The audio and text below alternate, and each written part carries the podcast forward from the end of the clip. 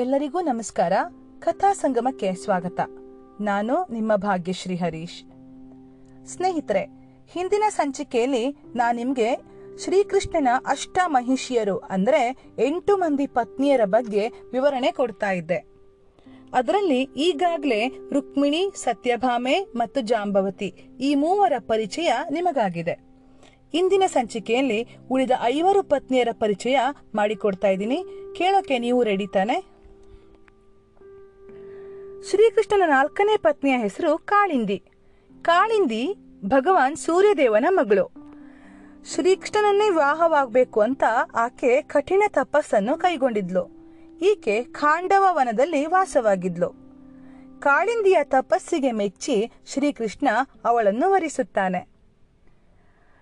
ಇನ್ನು ಶ್ರೀಕೃಷ್ಣನ ಐದನೇ ಪತ್ನಿಯ ಹೆಸರು ಸತ್ಯ ಅಥವಾ ನಗ್ನಜಿತ್. ಈಕೆ ಕೋಸಲ ನಗರದ ರಾಜನ ಮಗಳು.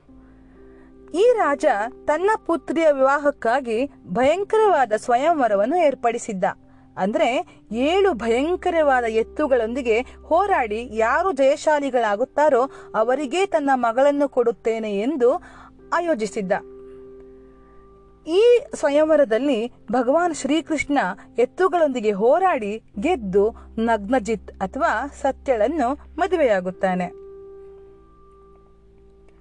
ಇನ್ನು ಆರನೆಯ ಪತ್ನಿಯ ಹೆಸರು ಮಿತ್ರವಿಂದೆ.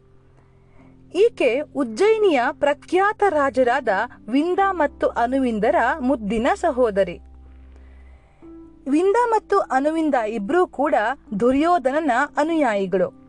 ಆದರೆ ಮಿತ್ರವಿಂದೆಗೆ ಶ್ರೀಕೃಷ್ಣನನ್ನೇ ಮದುವೆಯಾಗಬೇಕು ಎಂದು ಹಂಬಲವಿರುತ್ತದೆ.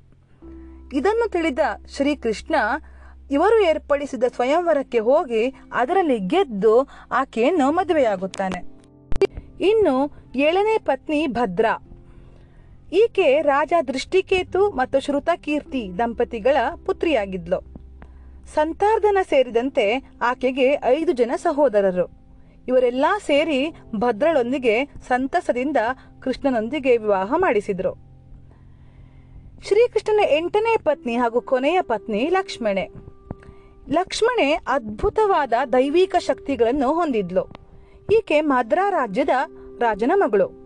ಭಗವಾನ್ ಶ್ರೀಕೃಷ್ಣ ಈಕೆಯ ದೈವಿಕ ಗುಣಗಳಿಗೆ ಮಾರು ಹೋಗಿ ಆಕೆಯನ್ನು ಸಕಲ ಸಂಸ್ಕಾರಗಳೊಂದಿಗೆ ಮದುವೆಯಾಗುತ್ತಾನೆ. ಇಷ್ಟು ಶ್ರೀಕೃಷ್ಣನ ಎಂಟು ಮಂದಿ ಪತ್ನಿಯರ ಕತೆ. ಶ್ರೀಕೃಷ್ಣನಿಗೆ ಈ ಅಷ್ಟ ಮಹಿಷಿಯರಲ್ಲದೆ ಹದಿನಾರು ಸಾವಿರ ಇತರ ಉಪಪತ್ನಿಯರು ಕೂಡ ಇದ್ರು. ಇವರೆಲ್ಲ ಹೇಗೆ ಶ್ರೀಕೃಷ್ಣನಿಗೆ ಪತ್ನಿಯರಾದ್ರು ಎಂಬುದಕ್ಕೆ ಇನ್ನೊಂದು ಕಥೆ ಇದೆ. ಆ ಕಥೆಯನ್ನು ಮುಂದಿನ ಸಂಚಿಕೆಯಲ್ಲಿ ಹೇಳ್ತಾ ಇದ್ದೀನಿ. ಕಾಯ್ತಾ ಇರ್ತೀರಲ್ಲ? ನಮಸ್ಕಾರ.